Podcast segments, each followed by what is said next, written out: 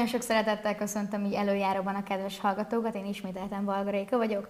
A mai napon pedig a Tatabányai Álfesz első körzetelnökével, Hómanni Pálinkás Orsolyával beszélek, és a jelenlegi körzeti elnökkel, Antal Szilviával. Nagyon szépen köszönöm, hogy ma itt vagytok, és elfogadtátok a meghívást. Mi is örülünk, köszönjük, hogy meghívtál bennünket. Köszönjük, sziasztok! Elsősoron arra lennék kíváncsi, hogy ti hogyan jutottatok az AFS-hez, hogyan kerültetek vele kontaktusba? Én Székesfehérváron jártam középiskolába, a Vasvári Pál gimnáziumba, és amikor végzős voltam, akkor nekem már volt francia órán egy spanyol osztálytársam, és akkor ismerkedtem meg azzal a szóval, hogy cserediák. És aztán sok-sok évre ez raktározódott az elmémben, és később, amikor 17 éves volt a legnagyobb gyermekem, mérnöknek készült egy szakközépiskolából, miután 8 évig németet tanult nemzetiségi oktatás keretében, azon gondolkodtunk, hogy vajon ő neki hogyan lesz nyelvvizsgája, mert hogy arra azért nem számítottam, hogy meg lesz a felvételihez szükséges pontja nyelvvizsga nélkül, de a lényeg az, hogy nyelvvizsgát szerettem volna a gyermekemnek, és akkor egy karácsony és szilveszter között gondolkodtam azon, hogy hogyan lesz neki nyelvvizsgája, és eszembe jutott ez a szó, hogy cserediák. És addig zakatolt a fülemben, amíg rákerestem a, az interneten, és kiválasztottam a, az EFS-t, beregisztráltam, ez volt 2013 talán december 30-án, és január első napjaiban kaptam egy e-mailt, hogy érkeznek január végén cserediákok, és hogyha van kedvünk, akkor választhatunk közülük. Rögtön ki is választottunk egy nagyon cool guatemalai srácot. A család belelkesült, nekem egyébként három gyermekem van, és belevágtunk a fogadásba, és hát ha nagyon rövid akarok lenni, akkor annyira jól sikerült, hogy ahogy hazament Luis Guatemalába, már másnap megérkezett a következő diákunk, aki hongkongi volt, és családcserével került hoztunk, majd pedig utána folytatta a sort Vlad Oroszországból, Leontin Belgiumból, jöttek a törökök, a paragváiak, szóval nem fogom mind a 12 diákunkat felsorolni, akik eljutottunk, de egy, egy óriási élmény volt. Tehát én így kezdtem, és így ragadtam benne, mert maga az élmény megtartott. Akkor, ha jól számolom, ha 2014. januárjától kezdtétek, akkor egy évben több diákot is fogadtatok, hiszen a 14 plusz 12 az többre jön neki, csak évente. Igen, de az EFS-nél nem, nem kötelező egy évet vállalni. Értem. Tehát, hogy tulajdonképpen az első diákom éves programra jött, és éves program végig maradt nálunk. Második diákom már eleve családcserével került hozzám, és ő talán öt hónapot töltött nálunk. A harmadik diák az megint éves volt, de aztán a negyedik diák az három hónapos volt, és onnantól kezdve, hogyha nem is év elején, mindig volt valaki, akinek családcsere kellett, és volt, hogy három, négy, öt hónapra vállaltam diákot. Volt olyan, hogy kettő is volt nálam néhány hónapig. Tehát alapvetően nem kell elköteleződni tíz hónapra, ki lehet próbálni hossz, rövidebb időszakokra is. Sőt, van három hónapos program is. Szilvi, te hogy kerültél ide? Az én történetem is a gimnáziumra nyúlik vissza. Az osztályomban voltunk egy ilyen csereprogramon, két hétre is fogadó családnál voltam. Ott szerettem bele, és amikor tanár lettem, akkor elég hamar jött a lehetőség, hogy Németországgal kialakítsunk egy ilyen cserekapcsolatot. Egy szervezettel 2003-tól egészen a Covid-ig folyamatosan évente minden nyáron két hetet vagy kiutaztunk, vagy németek jöttek erre a csereprogramra. Viszont a Covid óta sajnos ez a kapcsolat már nem él, és Facebookon többször belefutottam az EFS posztjaiba, és a diákoknak mondtam többször is, hogy nézzenek rá valami jó lehetőség, és egyszer csak én hívtam föl az akkori körzetvezetőt. Így kezdődött.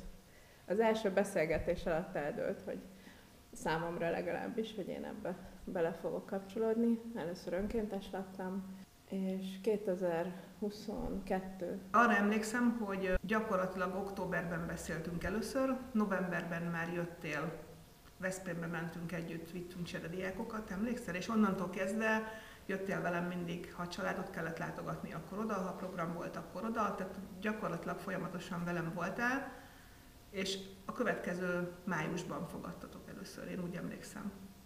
Az évszámra már sajnos nem, ne haragudj, de arra igen, hogy rögtön az első évnek a végén. És ahogy elment az indiai, emlékszel? Akkor hozzátok ment a Jeffrey, akiről azt érdemes tudni, hogy úgy érkezett meg Magyarországra, hogy nem tudott egyáltalán angolul, és a szociális készségein is volt mit fejleszteni. Aztán ő, ő volt a második cserediákotok egy hónapra. De okay. akkor, ha jól veszem ki, mind a ketten a, a cserediák fogadással fogadó szülőként és családként kerültetek bele. Igen is és nem is. Vagyis pontosabban én igen, Szilvi pedig önkéntesként kezdte, Illetve jött a programokra, segített. Én, én előtte ugye ilyen csereprogramot szerveztem tulajdonképpen, mert hogy úgy gondolom, hogy mindenképpen az élmény által egy nyelvtanulás az mindenképpen a legjobb. És ez be is bizonyosodott igazából a korábbi, korábbi évek alatt. Úgyhogy ez nekem nagy szerelmem a pályám kezdete óta. Mielőtt itt belekérdeznék még a szervezet működésébe, arra lennék kíváncsi, hogy amikor ti befogadtátok a cserediákokat, nem volt semmilyen jellegű félelmetek vagy fenntartásotok? Hiszen azt gondolom, hogy sokszor felmerülhet a kérdés, hogy jó, de tudok-e vele kommunikálni, jó, de a kulturális különbségek nem lesznek-e nagyok. Ti ezt hogy éltétek meg?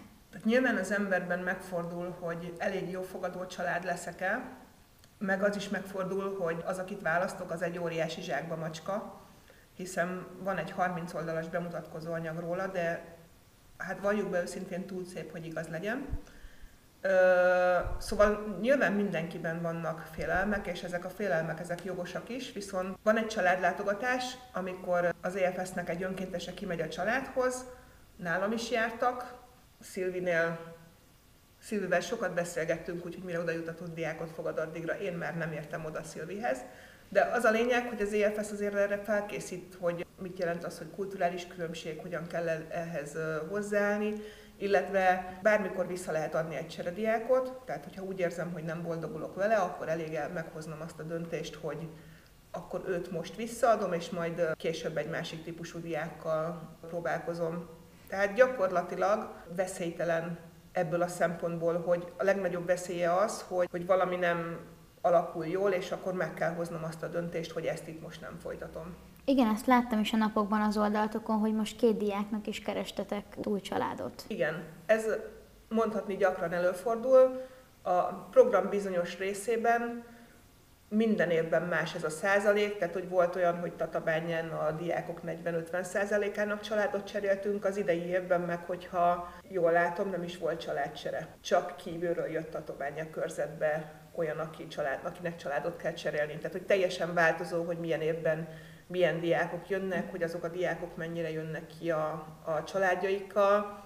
De akkor ez nem egy olyan dolog, ami meg kell érni, hanem benne van a pakliban, és ez meg vagy, benne hogy van a pakliban, meg. sőt ezt el is szoktuk mondani, és eleve, amikor egy család eldönti, hogy cserediákot vállal, akkor szerződést köt az EFS a családdal, és ebben a szerződésben benne van, hogy két hetes határidővel felmondhatja a család, gyakorlatilag indoklás nélkül is. Tíz hónap az nagyon hosszú idő, volt már olyan, hogy nagymamát műteni kellett, és ölköltözött be abba a szobába, ahol egyébként a cserediák lakott. Volt olyan, hogy elveszítette valaki a munkáját, az is volt olyan, hogy elköltöztek közben. Tehát, hogy nem csak olyan okok lehetnek a családcsere mögött, hogy a család nem jön ki jól a diákkal, vagy a diák nem találja meg a, az adott környezetben a számítását, hanem arról is szólhat, hogy változnak az élethelyzetek. Tehát, hogy ezért nem, ezért nem egy ilyen vérre menő dolog, hogyha valaki azt mondja, hogy szívesen belefognék, szívesen kipróbálnék, és hogyha nem úgy alakulnak a dolgok, akkor...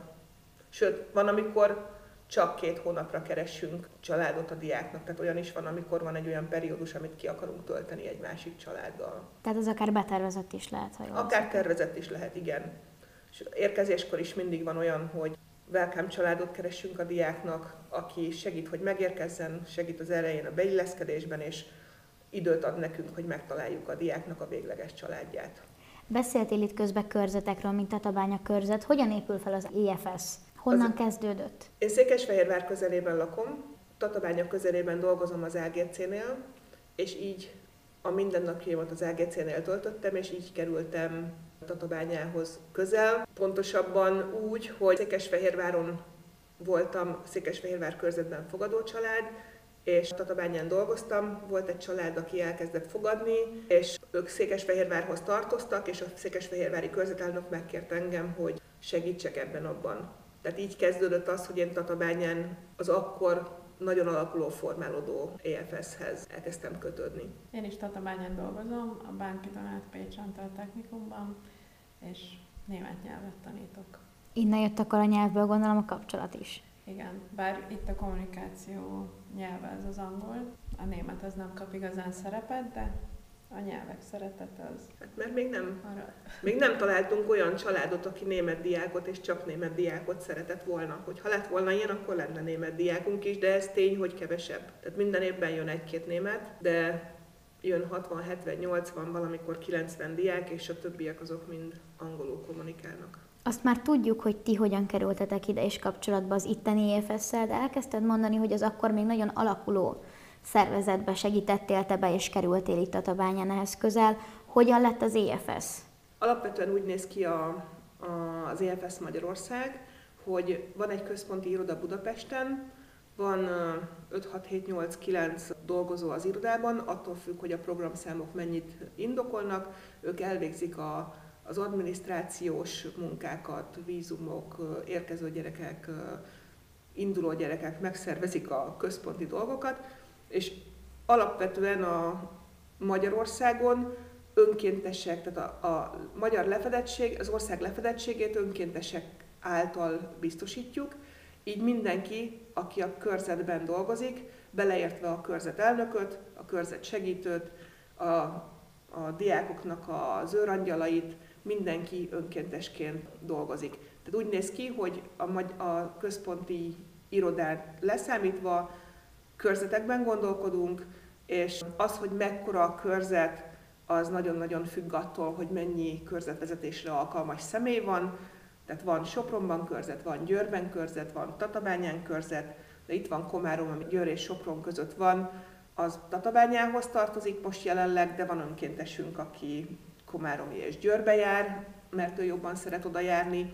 De van Székesfehérvár körzet, Kaposvár körzet, csak így, hogy a, a környéket említsem, és aztán az Alföldön jelentősen ritkábban vannak a, a körzetek. A lényeg az, hogy hol van egy olyan segítő személy, akik körül létrejöhet egy olyan élet, ami aztán a környékbeli családokat támogatja. Tehát az akkor nem is feltétlenül a diákok számától függ, hanem attól, hogy van egy olyan személy, aki képes ezt magára vállalni és, és menedzselni. Így van, tehát hogy a körzetelnök tulajdonképpen a, a környéknek a motorja, ő az, aki felveszi a kapcsolatot az érdeklődőkkel, elhelyezi a diákot, és onnantól kezdve a közvetelnök gondoskodik a, a diákról, illetve szervez programokat. De nagyon sok az önkéntes is a körzetek körül, hiszen egyedül nem lehetne ekkora munkát elvégezni, és hát ezért mondjuk azt, hogy a körzetelnök a, a motorja, mert kell egy személy, aki ezt koordinálja, összefogja, és informálja mindig az önkénteseket, hogy milyen típusú munkára lenne éppen szükség. És akkor mielőtt a tatabányai körzetre koncentrálnánk, arra lennék kíváncsi, hogy az EFS Magyarországon hogyan jött létre? Szerintem 1990 óta van Magyarországon EFS. Valakinek szimpatikus volt az EFS, mint szervezet, és ezért elindította Magyarországon. Érdekes, hogy erről viszonylag keveset tudok, mert azért 1990-es években én még éppen végzős gimnazista voltam. Tehát, hogy pont azokban az években találkoztam az EFS-szel Magyarországon, amikor én végzős gimnazista voltam. Tehát arról az időszakról viszonylag keveset tudok. Bocsánat, tényleg nagyon keveset mm. tudok róla. Tehát az, hogy hogy alakult meg a magyar EFS, ez gyakorlatilag annyi, hogy valaki, valakik elhatározták, hogy szeretnének egy ilyen szervezetet létrehozni Magyarországon.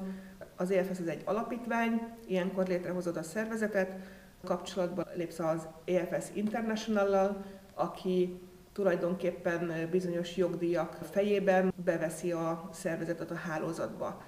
Aztán ennek vannak különböző szintjei, mert először csak az EFS-szel együtt dolgozó szervezet, és hogyha az EFS standardjai alapján bevezeti a folyamatait, akkor utána beveszik teljes jogú EFS partnerként.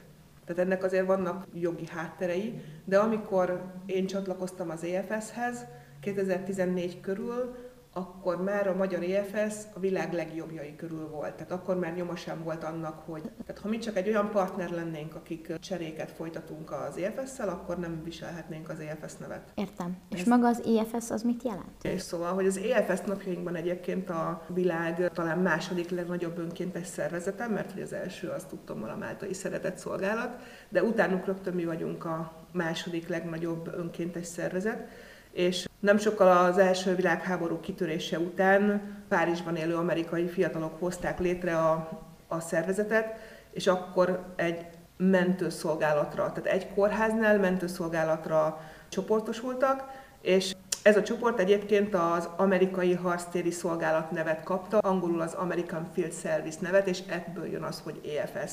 És akkor az volt a küldetése az EFS-nek, hogy a sebesült katonákat kimenekít frontvonalról, és az első segélynyújtó egységekhez szállítsa, és hát elkezdtek dolgozni, a háború végére ez a csapat ez már 2500 főn túl volt. És az volt a lényeg, hogy nemzetiségtől függetlenül segítettek mindenkinek, akinek szüksége volt. A lényeg az, hogy nem viseltek fegyvert, és a missziójuk a segítségnyújtás volt. Tehát ott segítettek szimplán a rászorulókon. A második világháború, amikor kitört, akkor az első világháború idő alatti 20 évesek már tehát életkorúak voltak, és ők visszajöttek Franciaországba, és ők vitték tovább ezt a harctéri szolgálatot. A második világháború során is folyamatosan ugyanezt a szolgáltatást adtak. Amikor vége lett a második világháborúnak, akkor jött az a gondolat, hogy kétszer történt már szörnyűség így a világban, mit tudnánk tenni azért, hogy ne forduljon ez még egyszer elő. És ott jött az a gondolat, hogy talán, hogyha a népek megismernék egymást, ha megismernék egymás kultúráját, akkor nem, nem akarnák egymást megtámadni.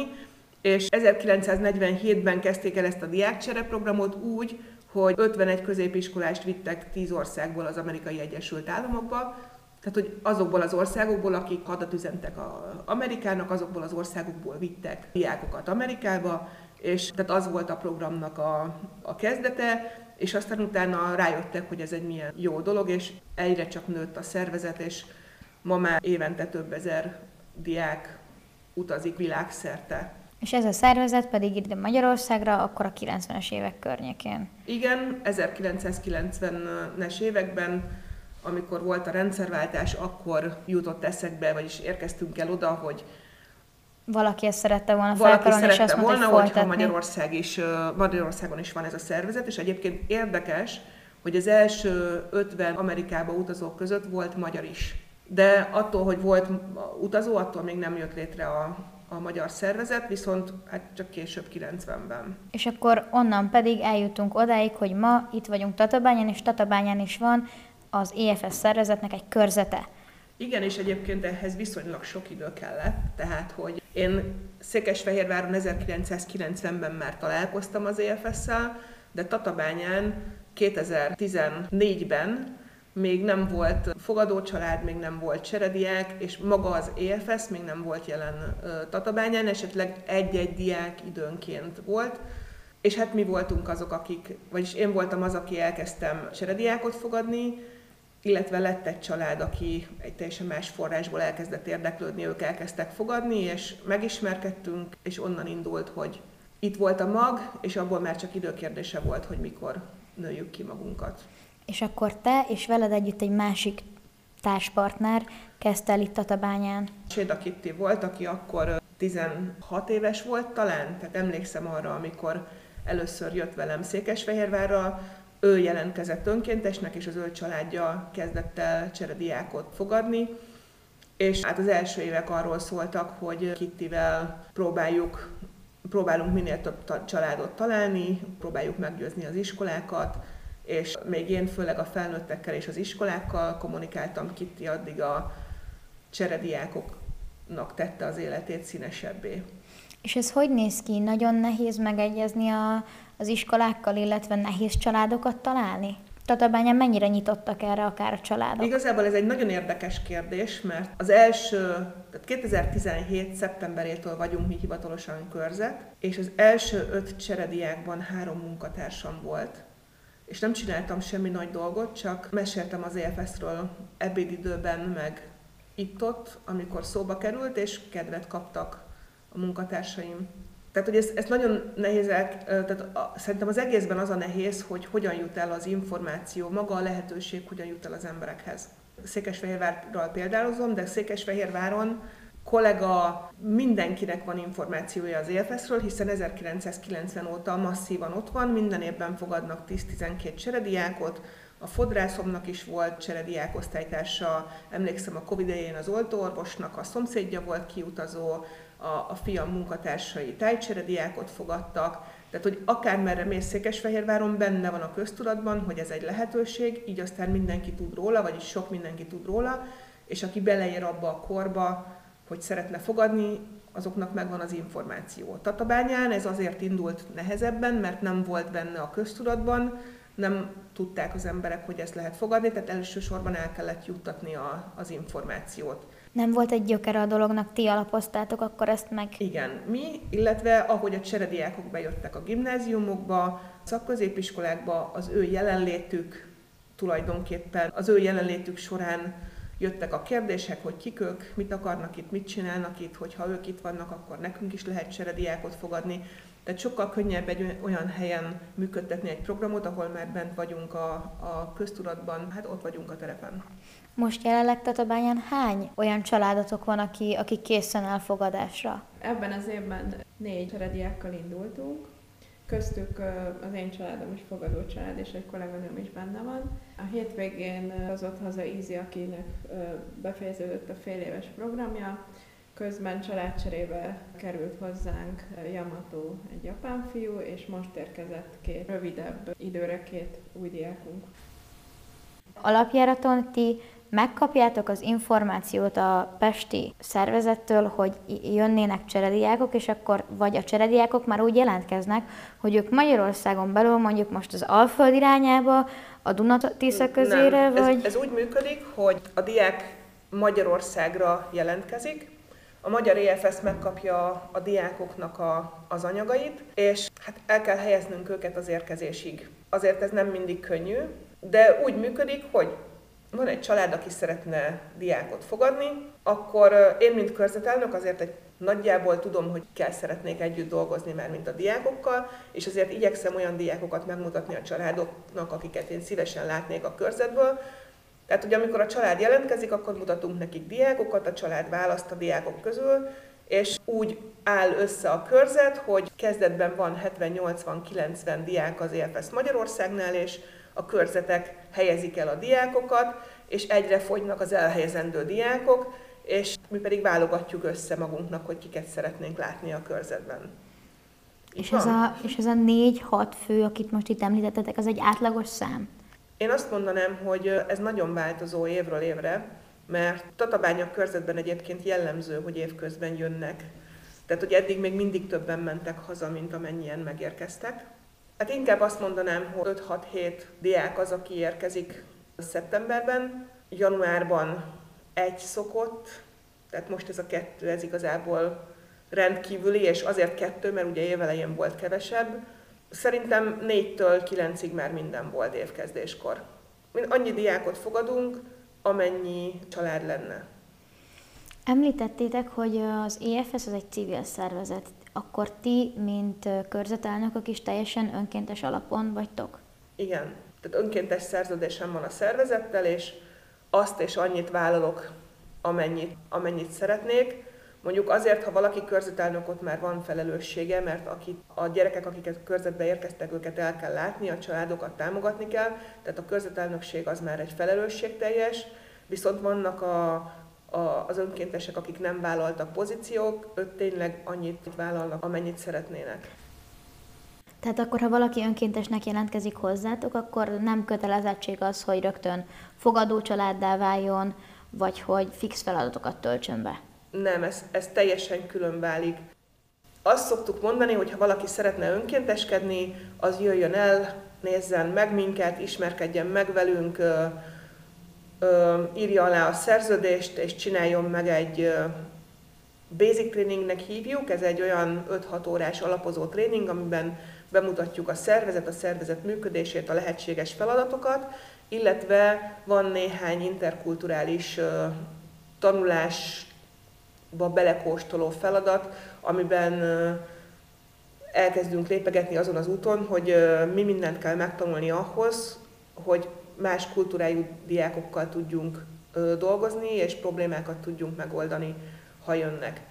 Tehát önkénteskedni gyakorlatilag, ha megvan a szerződés, és, és meg elvégzi valaki ezt a basic tréninget, utána bekerül egy csapatba, ami lehet WhatsApp vagy Messenger csoport, egy levelező lista, és utána jönnek a feladatok, jönnek a programok, és akkor amikor szeretne, amikor akar, akkor jön és csatlakozik, és mindig jönnek, hogy ki szeretné megszervezni ezt, ki tudja a diákot elvinni oda, ki szeretne magyar tanítani, ki szeretne, ki szeretné elkísérni, ki szeretne az őrangyala lenni, milyen típusú feladatok vannak még. Ki szeretne családot látogatni, mondjuk, igen, tehát, hogy addig, amíg egy kirándulásra a fiatalokat viszonylag kis háttértudással el lehet vinni azért családlátogatást, mert csak azt tud csinálni, aki ismeri a szervezetet. Mondjuk ebben a legkönnyebb, hogyha valaki fogadott cserediákot, de például Szilvi jött velem családot látogatni, akkor is, amikor még nem fogadott cserediákot. Tehát, hogy nincsenek ilyen merev feltételek, inkább arról szól, hogy valaki mennyire akar hozzánk tartozni. A cserediák, és a cserediákot fogadni lehet úgy, hogy valaki nem önkénteskedik, csak fogad cserediákot, és őt ellátja. Őt ellátja, élvezi a programot, azt azért szeretjük, hogyha a családok néha eljönnek a programjainkra, hogy megismerjék a családok egymást.